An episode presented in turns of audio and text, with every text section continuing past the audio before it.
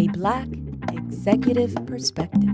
Whether you're aware of it or not, it's a topic that is often avoided. We'll discuss race and how it plays a factor, and how we didn't even talk about this topic because we were afraid.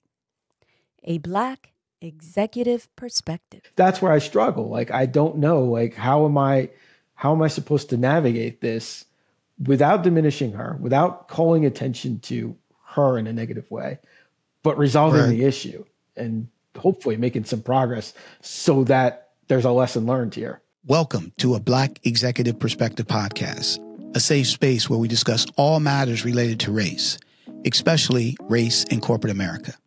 I'm your host, Tony Tidbit. In July twelfth, nineteen sixty-seven, the U S Supreme Court unanimously made interracial marriage legal in the United States. Prior to the ruling, interracial marriage was still against the law in sixteen states, if you believe that or not. Only one percent of newlyweds were interracial couples at that time. Today, almost twenty percent of all newlyweds differ from one another when it comes to race or ethnicity.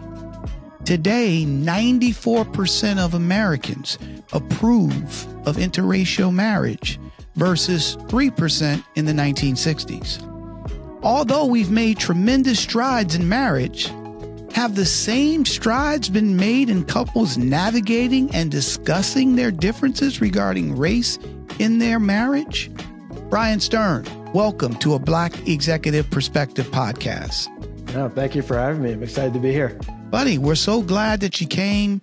This is awesome. This is a very, um, I don't want to say unique topic, but it is a topic that is very important, you know, especially based on where we were in nineteen sixty-seven, where sixteen states, it was illegal to uh, for interracial marriage in that state. And as I talked about, three percent at that time approved of interracial marriage, now ninety-four percent, twenty percent of all newlyweds Of, new, of newlyweds are now interracial couples. So we've made tremendous strides from an external standpoint.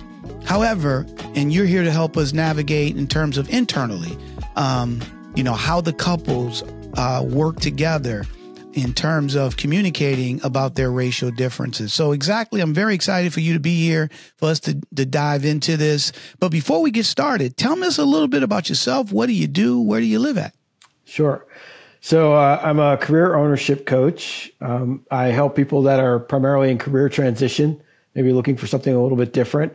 Um, I do specialize in helping people navigate the world of entering entrepreneurship. Um, and this is a recent change for me, but I'm, I'm having a lot of fun doing it. Um, I do live down on the uh, the Jersey Shore uh, with my wife, as you mentioned, uh, in an interracial marriage. And I do have a daughter, uh, twelve years old, um, that uh, we share a lovely home with. So in all transparency, Uh, Brian and I have known each other for twenty-three years, and we met in the advertising industry. And uh, you've thus have made a transition over to, you know, uh, coaching future entrepreneurs. So what made you, you know, want to make that change in your life at this time frame? I think a lot of it was uh, getting to a point in my career where I realized that I was turning fifty years old and still didn't know what I wanted to do when I grew up. Um, and because of that, I actually went and got a coach myself. And in figuring out what I wanted to do, I actually just enjoyed the process of the figuring out piece. So instead of moving on to something else, I actually asked my coach, can I just do what you do? I love helping people figure out what they want to do because I've enjoyed the process myself so much. And that's how I fell into it. And I've, well, I've loved that is it. Awesome, man. And, and so dovetailing on that, tell us a little bit about why you wanted to appear on this podcast and talk about this subject. Yeah. So uh, I got to be honest with you. I'm, I'm a loyal listener, and I, and the thought of being on the podcast was actually kind of intimidating. Um, I just listening to the, the ex, the, like the expertise, the credentials of the people you've had on. And I'm just a middle-aged white guy from New Jersey, you know, so um, it is a little bit intimidating, but I, I have to say, like, I've, I've gotten so much value out of listening, and I love the mantra, making uncomfortable conversations comfortable, because there's a conversation I've wanted to have for over fifteen years, and I've tried to have it, and I've just not been successful. I've stumbled through it a couple of times. It's just, you know, something that I've struggled with, and knowing that you've created this safe space, um, I'm here for ulterior motives. I'm here to learn how to have this conversation. I'm here to get your perspective on how to have this conversation about being in an interracial relationship and how to navigate it and, and the issues that we face. I know what the issues are, and I have a perspective on it. I can't say that I'm an expert. Can't say I have it figured out. That's why I wanted to be here, to talk about it. Wow, that's awesome, my friend. You know, yeah, I mean, look, that is awesome. And I got to say this to you too, right? I mean, number one, I'm, you know, I'm glad that you are a loyal listener to a Black Executive Perspective podcast. That is great. I'm glad you like what we're putting out there. Um, here's the kicker though. And look, I, I'm not an expert either, but I can share with you my experience um, in terms of what I dealt with when it comes to interracial marriage and some of my friends and family that are interracial uh, uh, uh, relationships. Um, but you, you're kind of lucking out a little bit. I got to say that, right? Because, you know, you get to come on the platform and, and, and talk about this and, and ask me questions. And if I didn't have this podcast, I would be charging your ass. All right. Just to be clear. All right. You, there would be a fee. All right. But guess what? We have the platform. That's what this is about. It's for us to be able to learn and share and hear other people's stories. So more importantly, I am, uh, ecstatic that you, you know, are willing to come on. This is not an easy thing to do, to come on and, and talk and share your story to, you know, who knows, thousands, maybe millions of individuals who may hear this, right? I know we're not at millions uh, in terms of subscribers yet, but, you know, I'm I'm being optimistic. Yeah. So, yeah. so, so that is awesome. So you ready to have this conversation, my friend? I've been waiting for fifteen plus years to have this conversation. Okay, let's talk about it. So when you say you've been waiting for fifteen plus years to have a conversation, tell us, give us some background in terms of what you mean specifically. So I've been married for fifteen plus years. Um, met my wife, obviously, before that. And honestly, race was never really something that was top of mind for me growing up. It just... I, I would have said, if you had asked me when I was a kid, how much does race impact your life? I would have said it doesn't impact it at all, right? My perspective has changed dramatically. I realize now it impacts one hundred percent of my life, and it always has. And it always so hold will. on right there real quick. Right? So you you just got finished mm-hmm. saying, hey, if you I would have asked you fifteen years ago, and how does race impact your life? You would have said it doesn't impact my life. Why would you have said that at that time frame? I think it's because I, I took for granted that it wasn't something that impacted me, because I felt free to go almost anywhere I'd like to go. I felt like I could um, play in any arena that mm-hmm. I wanted to play in. Um, now I know the reason I felt that way is because of my race, right? So now I know that that, that was actually a privilege that I had. Um, and it just didn't really occur to me until you become more mm-hmm. sensitive to it. And you become more sensitive to it by being exposed to more diversity. I mean, I grew up in a very homogeneous rural area in New Jersey. So until you get exposed to those things and you start to realize and become more sensitive to it, you know, you don't recognize that race does impact you, no matter who you mm-hmm. are, no matter where you are. So, and, and you're one hundred percent correct. What changed though, in terms of now, I see the world totally different than you did, you know, prior to fifteen years ago? I mean, I did start to see a little bit of a difference mm-hmm. when I went to college. Naturally, you get exposed to, to, to more people, to more environments, to more experiences. But I will say I became extraordinarily sensitive to it when I met my, my wife, right? Because you start to notice things that impact you on a, on a deeper level than would if you just see them out in the wild, so to speak. Things like walking into a store and noticing how the the the uh, the retail reps in the store don't talk to your wife, or the way that they do talk to her, right? And then the way that, that I'm used to them talking to me or treating me. And when you see the disparity there and you get hypersensitive to it, um, it's it's it kind of disrupts your entire way of thinking. Your entire reality gets adjusted by that. I mean, we've had incidents in stores, like I mentioned. We had an incident with um, once my child was born. You have different, different uh, experiences. I think a big turning point for me was when I realized how much is this going to impact my child. So my my wife took my daughter to uh, a daycare to just explore it, see if this would be a good fit for us. And as soon as she walked in, they told her that she couldn't afford it. They told her that this wasn't the right environment for her or the child. And she came home upset, and she knew at this time this is a racial issue. It was clearly racial because she looked around the room. It was entirely white. You know, there was no diversity there. And, you know, my my inclination is I'm driving right back to this place and I'm going to raise hell. I'm going to go give him a piece of my mind. But my daughter, my wife, her her her initial reaction was just let it go. Don't don't worry about it. Just let it go. We'll just move on.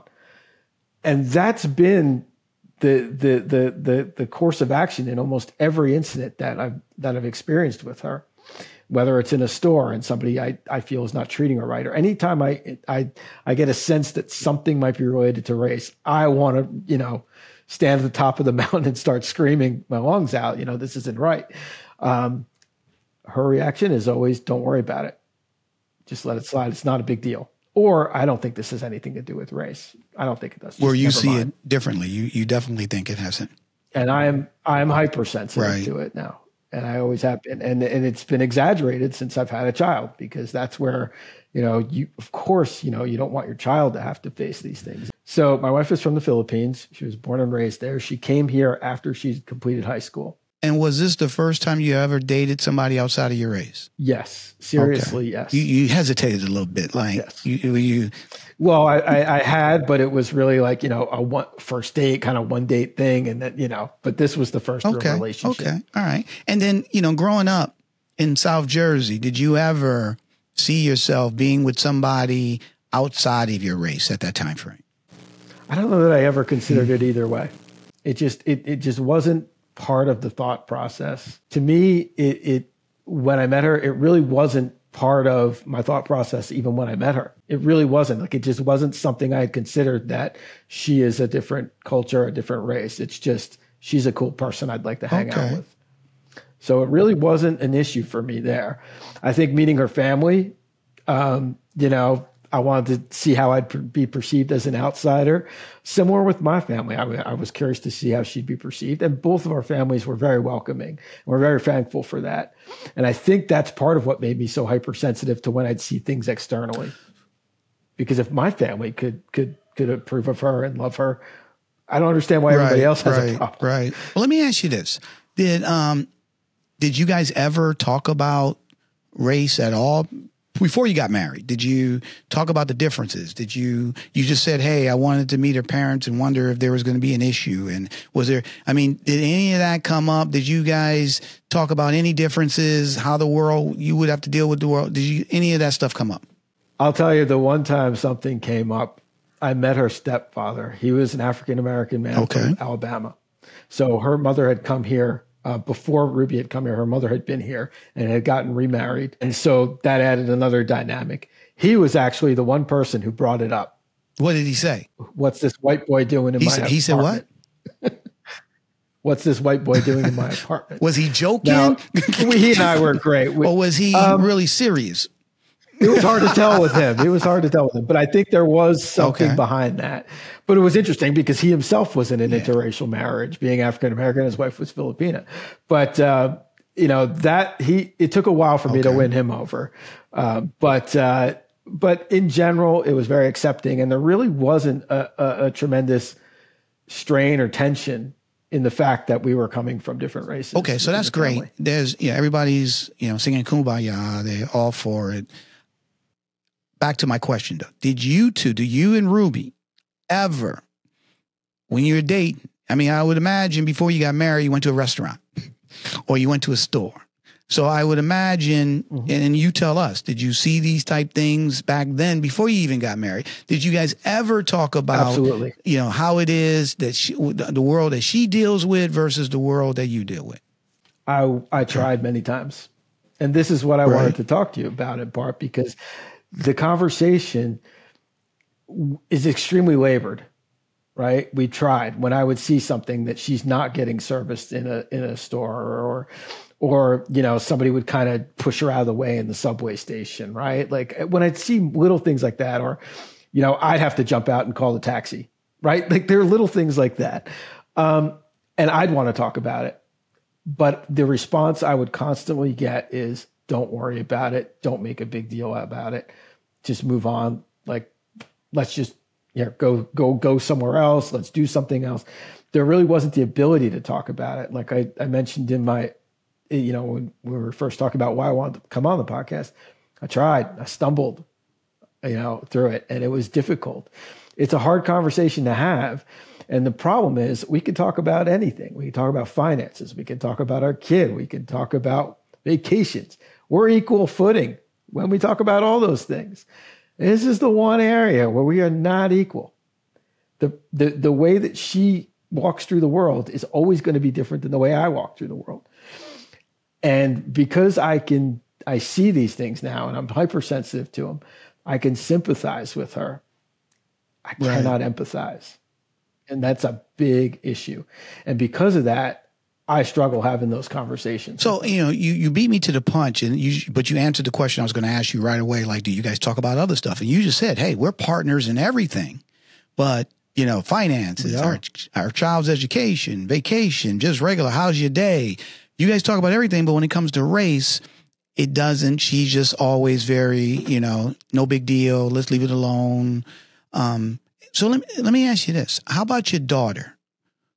Tell us to tell us a little bit about the dynamic there. Does race come up her, based on her being biracial? Does, is it a different dynamic? Is, does that conversation come up?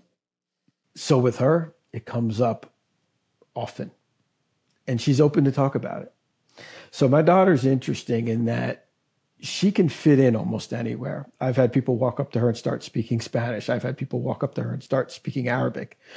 You know, she she can fit in to, to almost any culture. She has this, the, you know, this deep olive complexion. She's got this, this really, like, I don't know how you would say it, but it's just like this face of, like, you know, everybody that's in every commercial now where you can't tell what race they are, right? That's the kind of face mm-hmm. she has, right? So for her, she is just as hypersensitive as I am. And she's willing to talk about it. And she's willing to make a big deal about it, which is so interesting because she takes after her mother in so many ways, except mm. for this one way, in that she will, you know, want, want to take the mantle, and she'll stand up for people when she sees things. She'll want to talk about it. She'll, she'll want to call people out. Um, it's just a very different dynamic. And I don't know how much of that is because she can f- like walk between both worlds, or is it a generational right. thing? You know, that's what but, I you wonder. Know, so have you, you, so backing up a little bit, you said when you met her father, and first thing he said is, who's this white dude? Why he in my house? All right. So for him to say that, I would imagine race came up at some point in their relationship. Um, just for him to say that, right? He's her father. He's black. His, her mother, you know, her mother is Filipino. I would, uh, I, I would imagine that came up. So, I mean, have you chatted with her parents in terms of this issue and that she won't speak on it? And because what I'm thinking, is there an issue that happened when she was a kid that, you know, could have been traumatic, and, and she just don't want to talk about it. And so when this comes up, she's just like, I don't even want to deal with it. So I'm just trying to, I'm just, I'm probing here. Any conversation with the family on any history or anything like that? So I never really got in depth with her, her stepfather on it. He was very standoffish and stuff, and he didn't even meet her until like. Gotcha. So he, I, yeah, yeah, he don't like, know. So, yeah. You know, yeah. But her mother, I've had conversations with, and she, interestingly, she was a school teacher in Manhattan for about thirty years. Um, and so she dealt with the dynamics of, you know, a very diverse classroom, and had a lot of those conversations over time. Uh, she had actually even been called in front of the Board of Education for a student claiming that she was a racist at one time. And so she brought me, her son-in-law, she brought her, her husband, who happened to be African-American, and we went and sat with her, and they were like, who's this? And she's like, that's my family, right? So I've had some conversations with her about it. Um, and she's very much in that similar vein of, I, you know, I'll talk to you about it, but she's not going to really give me what she really feels or what she really believes, or or the depth of, of, of what her experience is, because it's very much a, um, we just deal with it. So yeah. It's not a big deal. And to me, it is a big deal. And I, I, this is why I wanted to talk to you, too, because I know that you, you, you're in an interracial marriage as well. And I'm curious. I'm so curious if your wife brings stuff up the way I bring stuff up with my wife. Does she bring stuff up? And how do you react to it? Yeah, I, you know, so that's a good one, right? So so I answer your question specifically. Yes. Was it that way in the beginning? No. Okay. So, so, and the reason I'm, I'm asking the questions, I can, I can relate to your wife a little bit. I think a lot of people who are listening to, uh, uh, this, this, this episode who are people of color, um, they can relate a little bit in terms of, you know, the, um, not just let it go, right? Just let it go. You know what? Forget about it. And, be, but where well, does that you know, come here's from? The kicker. Well, there's a lot. You know, I don't know if we got enough time. Double A, is this an hour episode or we? Is this a twenty-four seven? You know what I'm saying? Is this, uh, you know what I'm saying? This is one of those binge series and stuff to that nature, right? We'll see what people's attention span is nowadays. Because that can take a long time, right?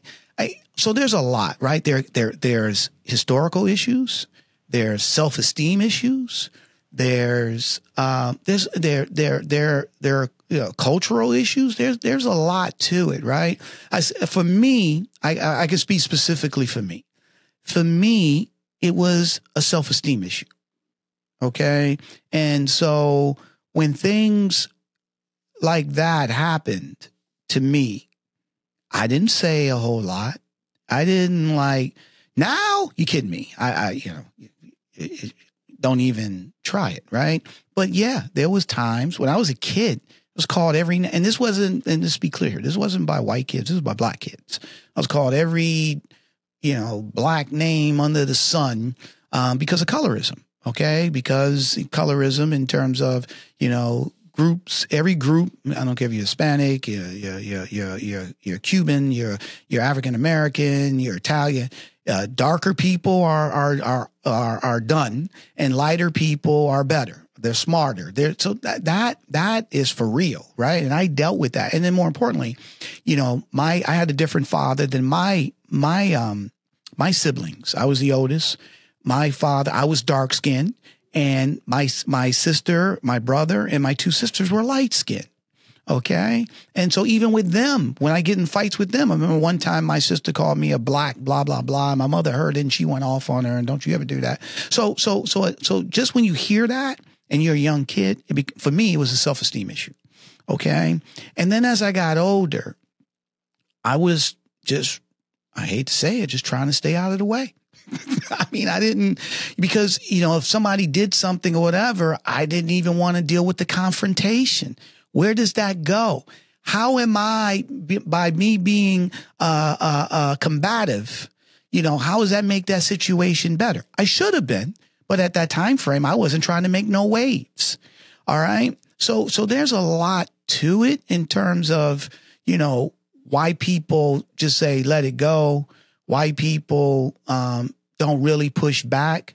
And, and there's things I'm not even thinking about. I remember when, you know, I go to Martha's Vineyard every year. Right. For vacation. And we had brought my, my, uh, my wife's sister and her husband. They came and stayed a week with us and we were walking around. And then my nephew, um, who, who, uh, my, my sister's son, he came, I, we, we flew him up and he's like six, five. Um, and he, and he was like eighteen at the time, last year in high school. And he's tall, black guy. Right. And then, uh, he was holding hand to hand with my, my, my wife's, Um, my nephew from my wife's side, who's lily white, right? And we're walking down Martha's, we're in Egertown, I think it was. We're walking around and we're having a good time and I'm just minding my business. And then later that day, her husband said to me, he was, I, no, it wasn't even later that day. I think it was, it was that around not, I think it was around the same time frame. He was like, I don't get it. How do you take what these people are looking at you the way, you know, he said something like, how do you, and, and I didn't even, he, cause he was like where you are. He was like, I couldn't take this. Look how they looking at you. How do you take it? And I was just like, what are you talking about? Because I was at a point where I don't even pay attention to that no longer. It's so prevalent. It's been so part of who I am everywhere I've been at, and especially since, you know, I married my wife, or we started dating, you you just become, uh, what's the word I want to use? Um, I'm not even sensitive. It just becomes like a callus. You didn't even think about it. Because if I had to think about that all the time, Brian, I could not be who I am. I couldn't prosper because I would always think everything is, they're doing this to me because I'm black. They're, they're, and nobody wants to be in that. Your wife doesn't want to be in that. Nobody. That's an area. And I know I got friends of mine, people I know who are talented, who could be anything, but because that is their mindset, they don't go far. Because now every the leaf blew down my street because I was black. All right. So so and again, I'm I'm I'm I'm I'm I'm embellishing a little bit, but what I'm saying is that has a lot to do with it, right? And and so back to your question, um, when when me and my wife, who I met when I worked up in Boston, we worked at the same company, okay, and she was our marketing person, I was a sales account executive selling television advertising. Um, and it was, it wasn't love at first sight. We just, we started working together, and then we, you know, started all as an office. We all hung out and we went drinking, and, you know, then her and I started chatting, and the next thing you know, we went to the movies, and, you know, then it became, you know, we started, you know, taking it seriously. Um, and so I'll be honest with you. So for me, I was like, cause my, I, this is my second marriage. My first marriage, I was married to a black lady. All right. Loved her to death. She, we loved her. Just didn't work out. Right. So did I ever say that I would marry um, somebody outside of my race? No, but I wasn't opposed to it. My mother always was, you know, she always, you know, taught us about, you know, whoever loves you, whoever, all I care about is they take care of you. I don't care what color they are. I don't care where they come from. As long as they love you for you and they take care of you, that's all that matters. Right. So that was always our mindset. However, so, but when me and my, my wife got together, you know, and she grew up in a small town outside of Boston. I'm from Detroit, Michigan. You know, I was like, wow, this is great. You know, and I was, I was thinking, oh, she must know what black people go through. Okay. Because she's willing to, to, to, to, to date a black guy. Right. No, she ain't had no clue. Okay. She had no clue. Right. But that was me being naive. That was me being like, oh, this must be, right? And so, you know, we had our own issues in the beginning, right? She noticed a few things when we first started dating, going to restaurants and stuff to that nature. She would see my face change when I'm waiting for the waiter. And I, you know, I'm, like I said, when I was a kid and I was younger, I really didn't push back or say anything. And then finally a button went off and I was like, no, I'm not doing that no longer. So, you know, I, I hold people accountable. I call things out as I see them. Um, when it comes to disrespecting me in my face, if I'm walking down the street and people looking at me funny, I don't care about that. You, that's your problem, right? But when I go to the store or I'm in a restaurant or, you know, people just like, just shoo, shoo me away or don't give me the respect that I deserve as a human being, then I'm going to call them out, right? So, so, but in the beginning, she saw a couple of things. Um, but the big thing happened is when we had kids. And then she saw how our kids, the, na- the world they had to navigate, how the school system, you know, same things that you were talking about with your, um, your daughter, right? And then so my wife became more sensitive. She, it wasn't that she wasn't sensitive. She was sensitive to overt racism, like the disrespect stuff in restaurants, but she wasn't, you know, uh, um, sensitive to all the issues and all the microaggressions and all the misnomers and stereotypes and all that type stuff. She just wasn't. So, so that was stuff. And to be honest, if we sit down and have a conversation and I say, well, look, you know, you can't do this, you, you know, or this is no, I re I, I can give you a million examples. I remember, I don't know what case this was. I can't remember what it was, but it was a police brutality case. Um, the police said they did this, and the black dude, or was a woman, I can't remember exactly what it was. And they said, no, that didn't happen. Okay. And then my wife, I mean, we were watching the news and she was like, why would the police make something up? Okay. That because, because the bottom line, she's like, where she grew up, the police, they're your friend. Right? They, they're, they're, they're there to protect you. Right? Where I grew up, that ain't the case. All right. And at the, so, so right then, this is my point here. She was like, why would the police lie?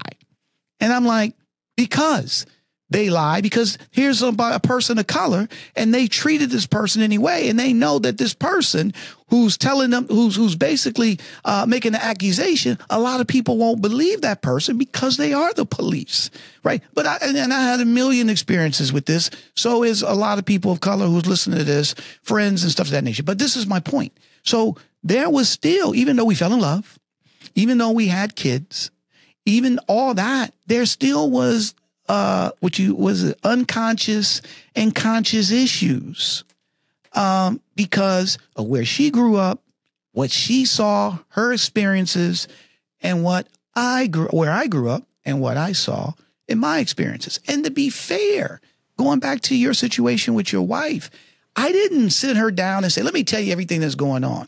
I I didn't even want to talk about it. I didn't. Why? And that's yeah. what I struggle with. Right? I don't want to talk about it, right? Because it's just you, one extra. You know, you use the word Go that ahead, I love. You, I, I think that I'm sorry to interrupt, but you know, you use the word callous, that you've developed this over time. So when you're a newborn baby and your skin is super fresh, right, and hypersensitive to everything, well, that's what I feel like I was like when I first got together with my wife. I don't have a callus. And you, I know your wife didn't have the callus either, right? So when these things happen, we are not equipped in any way to to to to process it in, in the right ways or the wrong ways. I don't know, but we're not equipped to process it in any way, right? So what happens is I, I get hypersensitive. I want to talk about it, and I want to I want to do something and take some sort of action, right? And there's this imbalance because my wife has the callus and wants to just, you know, let it slide or move past it because she doesn't want to focus on it. I don't know how to get to that point where we are on the same page in how to manage these things. And it's a particular concern, as you mentioned, once you have a child, once there are children in the mix, because do you want to let these things slide? What kind of example is that setting for my kid, right? My kid wants to talk about it, but my wife tells her, "Don't worry about it." And I'm like, "No, no, what happened? We got to, we got to fix this. Who can I talk to? Who do, who do I got to go smack on the butt?" Right? Like, so we're coming at it from a very different way. I feel like after fifteen years, I'm starting to learn how to process it. I'm starting to, I wouldn't call them calluses, but my skin's getting a little bit tougher. But I still don't know the right way to address these situations, right? If we are in a store and my wife is waiting to be helped and three other people who've come in after her are getting helped before her, what's my role, right? What, I mean, what, what would you expect of an ally in that situation? Should they come forward and say, "Hey, why aren't you helping my wife?" And bringing up that maybe it's racial, or is it just, yeah, I, I don't know the right thing to do here, because if my daughter's there, do I want to make it a different conversation, or I just want to, you know, wait patiently right, for her to be right. served? So, right? so, so again, double A, is this a binge series? Uh, because that's I, I can go a million ways. I can go a million ways with your question, right? Um, but double A's nod and say no, it's not a binge series, so we got to stay on point. Okay, so so here's here's the thing, right? Number one, so let's be clear here. And I'm going to be clear, and I know you love your wife, and I'm going to use me as an example. And I said earlier, I didn't say a lot. That was a mistake. Nothing changes unless you hold people accountable. Okay? You have to speak out on it. That doesn't mean you got to bring a club back and like, or, you know, but you have to speak on it. You have to. Okay? You, you, you have to do that. Right? So, and let me give you an example. Give you, a, and again, I, I just told you earlier, I just let it go because it was more of a self-esteem issue. Okay. But then once I got past that, I, I, you know, when I moved out here to Connecticut, um, I used to drive to Detroit uh, from Connecticut all the time, visit family. It was, I was doing business out there. So it was just a regular thing. I was driving. I would, you know, a certain way I go, eighty-four, eighty, I go through Pennsylvania. So I remember this one time I was going through Pennsylvania. I had to pull over and get some gas. Small town in Pennsylvania. I don't remember. And as I pulled up, and this was back in the nineties, uh, early nineties, where you had to go inside to pay for the gas. Okay. So I remember uh, I pulled up And as I pulled up, this white guy on this Harley motorcycle, he pulled up the same time. Okay. And big dude. I mean, and he had the, um, what was, was, what's the Hell's Angels, right? He had the Hell's Angels, uh, jacket on, you know, tats, whole nine yards. I'm like, look at this dude. Right. So I'm like, automatically I'm on my spidey senses are going off. Right. So I was, I was like, look, let me get the gas and get up out of here. Right. So I walk in, he walked in right behind me in the store. We get to the counter. There's a lady right in front of me. I'm right behind the lady. And then this big dude is right behind me. Okay. The lady gets whatever she wants. She leaves. I step up to the counter. The dude looks around. Oh, look, I'm, I'm, I'm getting away from the mic. So, cause I, I'm getting hyped. Let me stay in the mic. Cause you're not going to hear me. Cause I still get mad at this. Right. The dude looks around me and says to the big motorcycle dude, "Can I help you?" And the motorcycle dudes, this, I mean, this dude was like six five, two hundred. He, he started to take a step up and say, yeah. And I was like, hold on. I, I mean, immediately I was like, hold on, man. I looked at this dude. I was like, I was next. And the dude was like, oh, I didn't see you. I was like, what do you mean you didn't see me? I was standing right here. There's only three of us in the store. I, you can see I, I, buddy, I was so mad. Right. And then I looked at this dude for, he was like trying to back up a little bit. And then I looked at him from like thirty minutes, thirty seconds. I was furious, right? So I said, he said, well, what do you want? And I was like, fill it up on whatever number it was, right? Then immediately after I started calming down, I forgot this big dude, this big Harley motorcycle dude was behind me. I was like, oh man, now this is going to be. So I turned around. And I said, sorry about that, man. You know what he said? He said, no, man, you were right. Okay. So you got to call it out. You have to call it out, right? He didn't see me. You kidding me here, okay? So, so, so, but I had to get up to that level of being able to hold people accountable. Same thing with my wife, okay? My wife now is, you know, and it's funny because in the beginning, she had no clue. You know, uh, there was some difficulties. Just be clear here because she grew up different, and it's not her fault. She grew up in a way, her experience was just different than mine. Okay. And it was naive for me to think, oh, she likes me, so she'll be okay with all the black experience. No, because what she heard and what she saw and her friends and family and what they said or didn't say about black people, or people of color, you know, it, it just didn't fit that narrative. However, now she's the white Angela Davis. Okay. And I, I, I, I mean that. I'm not even flat out. My wife is, she's like you, Brian. She is very sensitive. She sees everything, right? I'll tell you another quick story. And this is Martha's Vineyard thing, okay? We, this was back, our daughters were, we went, we go to Martha's Vineyard every year. So this was, our daughters were maybe three or four. And typically when the, the, the, the ferry, we take the ferry home, it, it stops off in Woods Hole, and then you drive, and there used to be this IHOP, um, you know, and we were like, we we we called it six o'clock in the morning ferry. We were like, we'll just get breakfast at IHOP. So we drive to IHOP. It's on the way home, right? We get there. Place is packed. We put our names in. It took a while. They look. Uh, uh, we finally get in. We sit at a table, right? We're hungry. The kids are hungry, and they just don't come by to ask us for anything.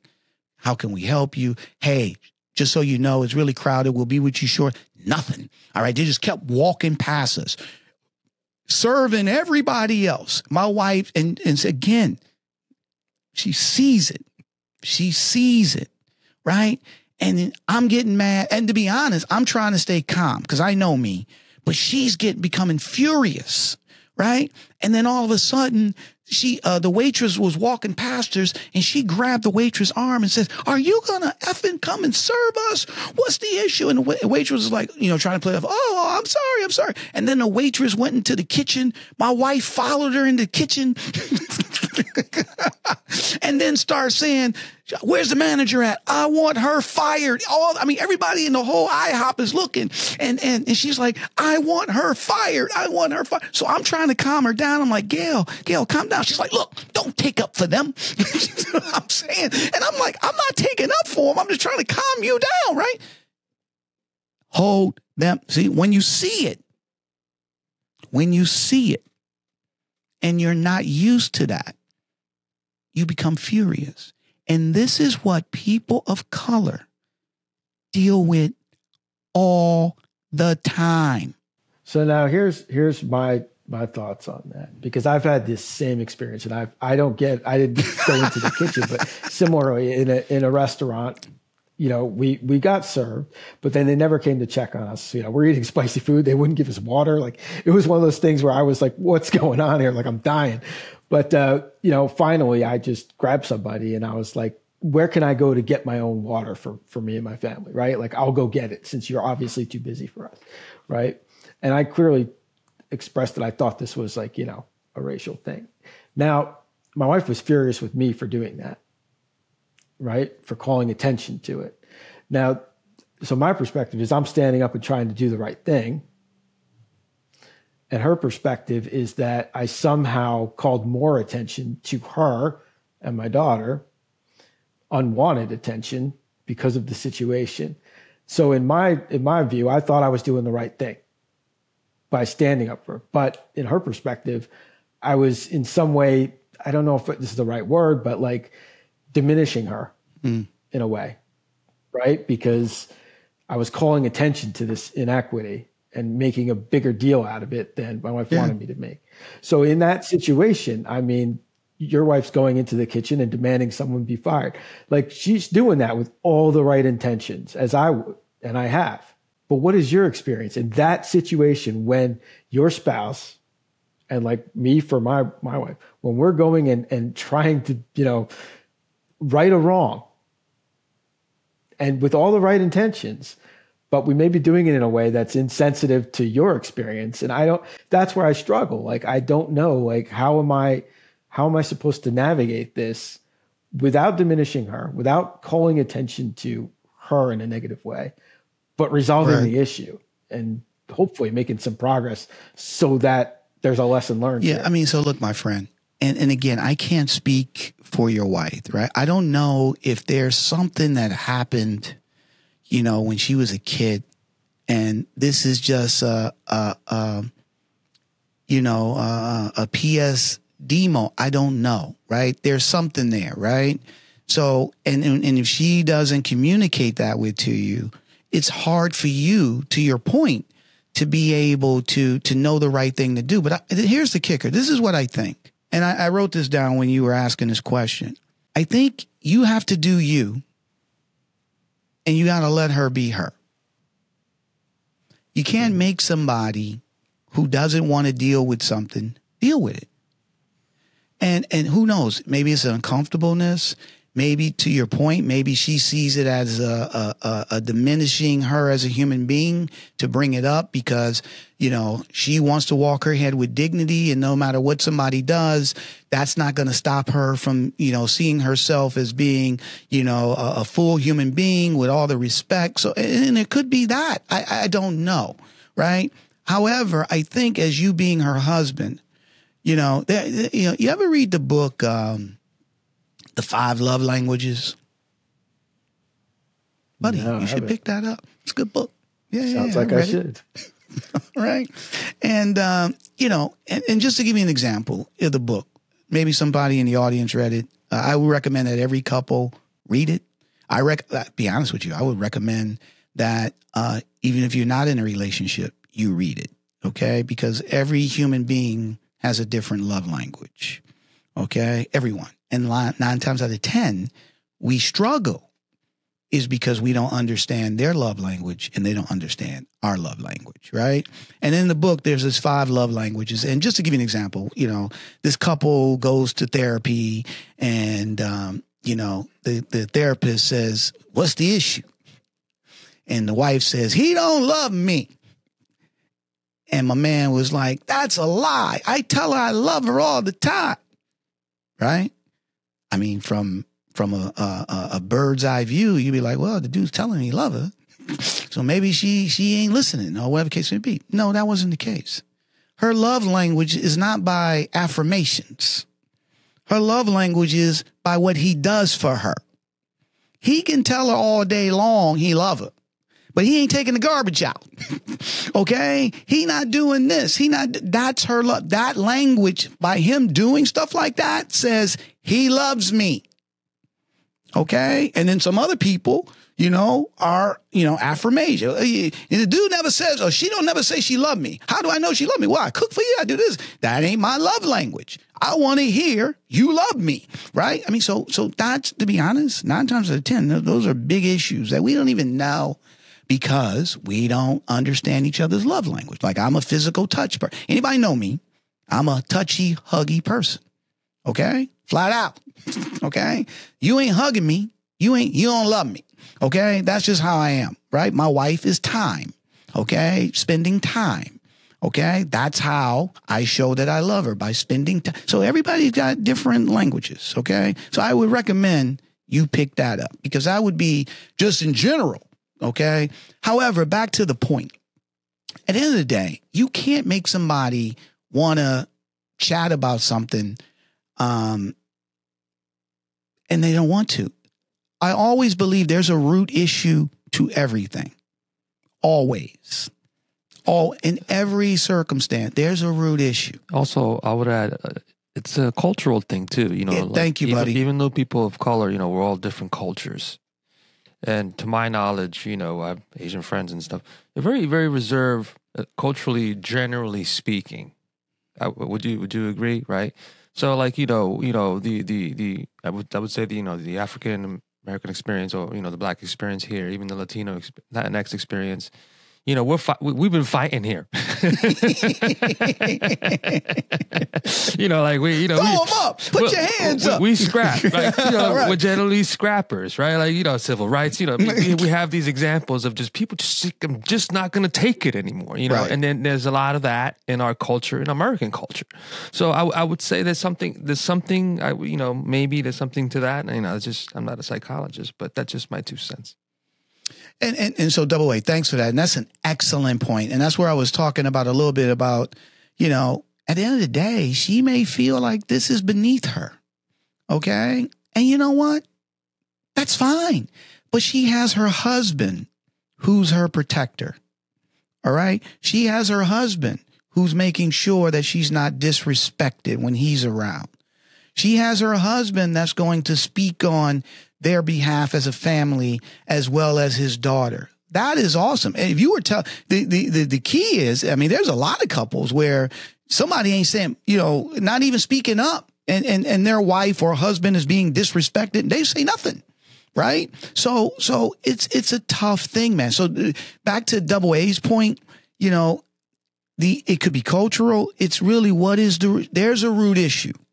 Right. And let's just say if it was cultural, let's let's go by what Double A says. Let's say it's a cultural issue. How would you how would you deal with that? How would would things change from your standpoint? I don't know that they would. I think that I still am going to, because the way that I react to these things, I haven't developed that callus yet. Right. I'm still hypersensitive to it. And because of my daughter, I'm also hypersensitive. And it's really difficult for me to, to watch and, and see these things and react in the way that may be more appropriate for her culturally, for example, if she mm-hmm. is more reserved, which she is. I, I admit that her culture, they're very reserved. They're not ones to to to cause a stir and, and push back um, in the face of inequity uh, at any great length. They will behind closed doors, but yeah. not in the moment, right? Um, so I don't know that it would change dramatically the way that I would act in a situation or the way that I would um, want to address it with her either, because I haven't processed or I haven't had enough time to process the world that she walks through. And I don't right. know that I ever will. Because I, I'm white, you know, and it's not something I'm going to be able to, to again, empathize with. Well, experiencing those can things. I, so I just want to push back a little bit on what you just got finished saying, right? I, I think you can empathize, right? I, I really do. Because you see it. You see the world that she deals with, your daughter deals with, and it's a different world than than you've dealt with. So you can, you, in other words, I'm not saying that you're going to know everything. Of course not. So I hear your point. But that's part of the change. That's part of people learning, is to be able to empathize, is to be able to put themselves in the other person's uh, shoes, or see their own, uh, their point of view. And like, wow, I never understood that. Wow. Now I got a better understanding. So I think the empathy is there. Go ahead, Double A. Yeah. Uh, I had a buddy of mine who, um, um, he's from, he's from Connecticut, from, uh, very, you know, from Darien, and he lived in Hawaii. You know, you know, white, affluent young man, um, and you know, lived out there, was living his, you know, living the dream. You know, was out there with his brother, renting a house, and he told me stories of how, you know, he was discriminated against, you know, by the locals because he was white. You know, he his house got robbed several times because he was white. You know, and they they told him that was the reason. So you know, he he ended up realizing, you know, that he he learned it that way. I mean, it wasn't fun, but that's how he got empathy. You know, he told me, he's like, wow, you know, I experienced it personally, you know, as a, as a white person, like I was discriminated against, because it happens. Right. You know, so sometimes until it happens to you, you know what I mean? Or, or you really see, you know, like, I think, you know, until it happens to you, you, you won't really, you know, nobody really has that ability to always have, you know, get into other people's, you know, shoes and feel that empathy. It's not, it's not an easy thing to do. And speaking, and, and even taking it to the next level, this is where we, as a, as a, uh, as human beings, this is where we struggle, is because when, and again, I'm going to, I'm going to, well, I'll use me as an example, right? Let's say I met my wife, and let's say I wasn't, there wasn't a self-esteem issues, or I didn't, you know, I was more, you know, proactive and said, you know, these things happen, and these always, watch, when we go to this restaurant, watch and see what happened. watch, watch, watch, watch. Or you know what? This happened because of this, this, and that. Well, guess what? Because she hasn't experienced that, there is no empathy. So she's, pro- they could be looking back saying, he's making excuses, okay? Because this stuff ain't happening, you know, and that's what, that's real. People today, like, oh, they're always complaining, or they're always, that ain't true, or this, there, it's no, it's not a cultural issue when it comes to people of color in the police department. There's a few bad apples, right? So at the end of the day, there is, you can't have empathy like that because you haven't experienced it, right? So now people just making it up, or they trying to get a buck, or, you know, and that's, unfortunately, that's a narrative that people push out, to say this stuff is all people crying, okay? And so you do have empathy, my friend, because you're taking up for your family. You see it, right? And you're like, I can't believe this. And it's nothing wrong with being hypersensitive to it. Uh, and to be fair, if more people were hypersensitive to this, this podcast wouldn't even exist, right? There'll be more uh, uh, uh, people of color in, uh, in in C-suite positions. There'll be anything you can name, it would be better because people were sensitive to it because they experienced it and they've seen it for themselves. What's your thoughts on that? I mean, I I agree. I I, I think I'm struggling with the word empathy. Tell us, tell us why. I still think I, I still feel like, because I haven't experienced what Double A was saying about his friend going to Hawaii. I haven't had that level of of discriminatory action against me. Um, so I still struggle with with with really believing that I can empathize. I still think I'm more on that that sympathize. I'm on that. I will say I am on the the far end of the spectrum now in terms of mm-hmm. awareness, which is, I think that's big for me because growing up, that just it just wasn't an issue that I that I. was ever talked about. I mean, my family was very open to everybody. And, you know, we, we, you know, my, my parents have always been very open-minded, and we were, you know, taught that everybody's equal. But when you grow up in a homogenous neighborhood, you don't really see the reasons why that's so important to believe those things. Um, so I still struggle with that, that I haven't really felt the thousand paper cuts that you may have gone through, that my wife may have gone through, right? Like I just, I've, I've, I've seen a few bee stings here and there, right? And that's enough to get me riled up. But the, the, the thousand paper cuts over time that you develop the calluses, like that's where I struggle with, with believing that I can truly empathize. Yeah. I, so look, we may just have a different, um, definition of the empathy, because you'll never, to be honest, my friend, you'll never get the million cuts. Okay. It just ain't gonna happen. Right. right. So I, I, I think, and, and, and you consider your wife, you and her as one, right? When your wife hurts, when your in wife hurts, aspect, do you hurt? Ex- So there you go. Absolutely. And I think in this instance, what I what I believe is that many times I feel like I'm hurting more than she is. And and, and I don't know. And that look, that's true. I can't say it is. I can't say it's not. But maybe, maybe that could be. And but that's part of the empathy part. You are hurting. You are. Those experiences do hurt you because they're hurting your wife. They're hurting your daughter. Right. So, but I, I hear your point. If you're, look, at the end of the day, you're not, it's just, unless to like Double A just gave an example, unless you move somewhere and you're the minority and you're getting stomped on and, and, and, and, and, and, and, and talked about and, and, and disparaged over and over again, then absolutely. Absolutely. Because ultimately, you know, the empathy has to come from, you know, acknowledging that, hey, this is fundamentally wrong. Exactly. It's real. Number one, it's real. All right. And like you said, it's fundamental. So that, and you see that right now and you've seen it. Let's be fair. I'm, I'm backing up because you said fifteen years. Okay. Since you guys been together. Right. And you've been taken up for her in these situations for fifteen years. Okay. I mean, buddy. I don't, I, you know, it may not be the same cuts that I go through, but those are cuts. Because if your wife was white, you wouldn't have been dealing with those cuts. Okay. So, so I think you definitely empathize. And I think, I just think, my friend, number one, I want to thank you for coming on and sharing this story. I think, not, I take that back. I know there's a ton of people who, Black, white, uh, Native American, Indian, uh, Hispanic, uh, Russian, Jewish, that are in interracial interracial relationships, and they still struggle. They they have a united front, but they don't communicate together. Not some of them do, right? Some of them. I'm not gonna say everybody, but for me and my wife, it was a struggle until until we were able to get past that.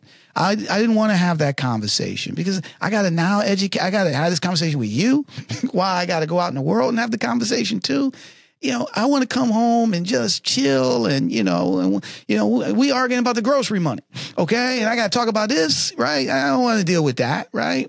But at some point it has to. And look, I put it this way.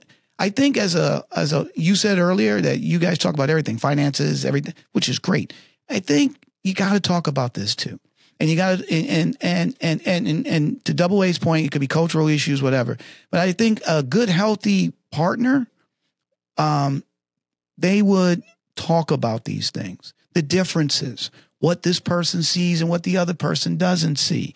Right. And it's not about, well, you don't get it or anything. It's just more of, like you said, awareness. Right. And eventually, eventually, you know, the other partner, I'm just being honest, I, and maybe I'm being naive, but I think eventually the other partner will will see, especially when you have kids, man. When you have kids, it changes the whole dynamic. Changes the whole dynamic, right? And so now, does me and my wife talk about race all the time? No, right? She talk, to be honest, she talks about it more than I do. It's like you. Right. We go, you know, I, you know, they, they chose her because of, you know, blah, blah, blah. I just listen. Okay. I, and I'm not disagreeing with her, but I just listen because, you know, she, she now is running with the mantle. So it's all, but when, when your, when your spouses can be on the same page when it comes to something like this, it makes life a lot better. And listen, I've chatted with friends of mine who are now going through some hard times from a, you know, um, divorce um, because of the issue that you brought up, Brian, is that one is uh, African-American, one is Hispanic, and uh, one person sees this and the other person doesn't see it. And they don't want to, the, the, the, uh, the, the husband don't want to talk about it. It, it and, and nothing, nothing can get solved that way. Right. So I think it's very important that at least you try. That's what you've been trying to do. And but net net, you got to do you, and you got to let your wife, your partner, be them. That's fair. And I, I I just want to thank you for having me on, because I do think this was actually informative, and actually I, I will use the term therapeutic for me because I do think this, I've been waiting for fifteen years to have this conversation, actually longer than fifteen years. I've known my wife for about eighteen years. So I've been waiting for, for that long to have a good, honest conversation about this. So I, I absolutely appreciate you. And I just thank you for having me on to have Buddy, this conversation. If I'd have known that, we could have started the Black Executive Perspective fifteen years ago. I would have, matter of fact, by now, we would have been, yeah. you know, double A and I would be, you know, we'd be talking. We would have invented podcasts. I mean, flat out, right? But all jokes aside, my man, uh, love you a lot. I more important, look, this is not easy to do, especially come on a podcast and talk about something. And so I really appreciate you sharing. We want to have you back, uh, talk about some other topics. Um, but final thoughts that you have, you want to share with the audience, my friend. Well, um, I think a couple things. Number one, in taking your advice, you know, it doesn't mean we have to talk about it all the time, but as, as part of this, this husband and wife team, when my wife's ready, when she's able, when she's willing, I'm going to be there for her to talk about it in any way, shape, or form. I think that's critical, important, and and to to be the listener, not necessarily to like try and you know solve everything, but just be there to listen, uh, to get a better understanding. Because I do think you're right. I probably do empathize a little more than I than I realize, but I want to be there more completely. Um, the other thing I, I, I think that's really important to me is this is going to sound like a weird analogy, maybe. But there's a reason that T Vs aren't black and white anymore, right? There's a reason that we evolved to see things in color, right? Movies aren't colored because they're better. They're better. And I think just recognizing that there is a world out there that's not just black and white and that everyone has that different experience and the different view and, and being hypersensitive to it, while it can be painful at times, honestly, it's just made me a better person. It's definitely made me a better husband and, and I hope a much better father as well. That is awesome, my friend. That is great. That's great stuff that you're sharing here. Um, how can a Black Executive Perspective help you, Bri? Well, uh, shameless self plug. Um, I can be found at b stern dot e source coach dot com. Um, I love talking to people about where they are in their careers and how I might be able to help them if they're looking to make a change. Um, I love talking to people from all shapes, forms, careers, any any any perspective that they come from, because it's all about an education for me as well. Well, that's awesome. So, so if you guys are looking to change careers, you want to do something different, reach out to my man, Brian Stern, at the email, excuse me, at the website he just announced. Thank you for sharing this story. Uh, it's, it's, it's, it's really, uh, you know, something that really touched my heart. And I'm pretty sure you're going to, you're going to touch a lot of other people's heart, uh, heart as well. I hope you enjoyed uh, today's episode on a Black Executive Perspective podcast, Interracial Marriage, the conscious and unconscious ways we relate to each other and the world around us. So you heard from Brian Stern. He's been with his wife for fifteen years, uh, grew up uh, homogenous area. All of a sudden now he's in an interracial relationship. Very uh, hypersensitive, see how things are being, how his wife is being disrespected, treated just in her daily walk. And, you know, love, it takes up for her, but also at the same time, she doesn't want to communicate about it. And then obviously, you know, they're not the only ones that do that. So a couple quick little thoughts I have. Um, you know, look, at the end of the day, we all grow at different time frames. We don't know what um, somebody else goes through, why they do, why they don't do. So nine times out of ten, if a person doesn't want to talk about something, Uh, you got to let them just be themselves, right? And it doesn't stop you from doing the things that you feel is the right thing to do for your family. Um, seeds, all seeds grow at different times. And um, a lot of times we're planting seeds. And if they're in fertile ground, at some point they'll grow. So we got to recognize that. Number two, it is important if you can for interracial couples to talk about you know, their racial differences when they're together. Yes, you guys came together. The whole world was against you. It's you versus the world. You're going to have kids. You showed that, you know, we could be together. But there are differences. There are issues. Not everybody's educated on the same things that, you know, like I said, my wife wasn't educated on everything that I've been through.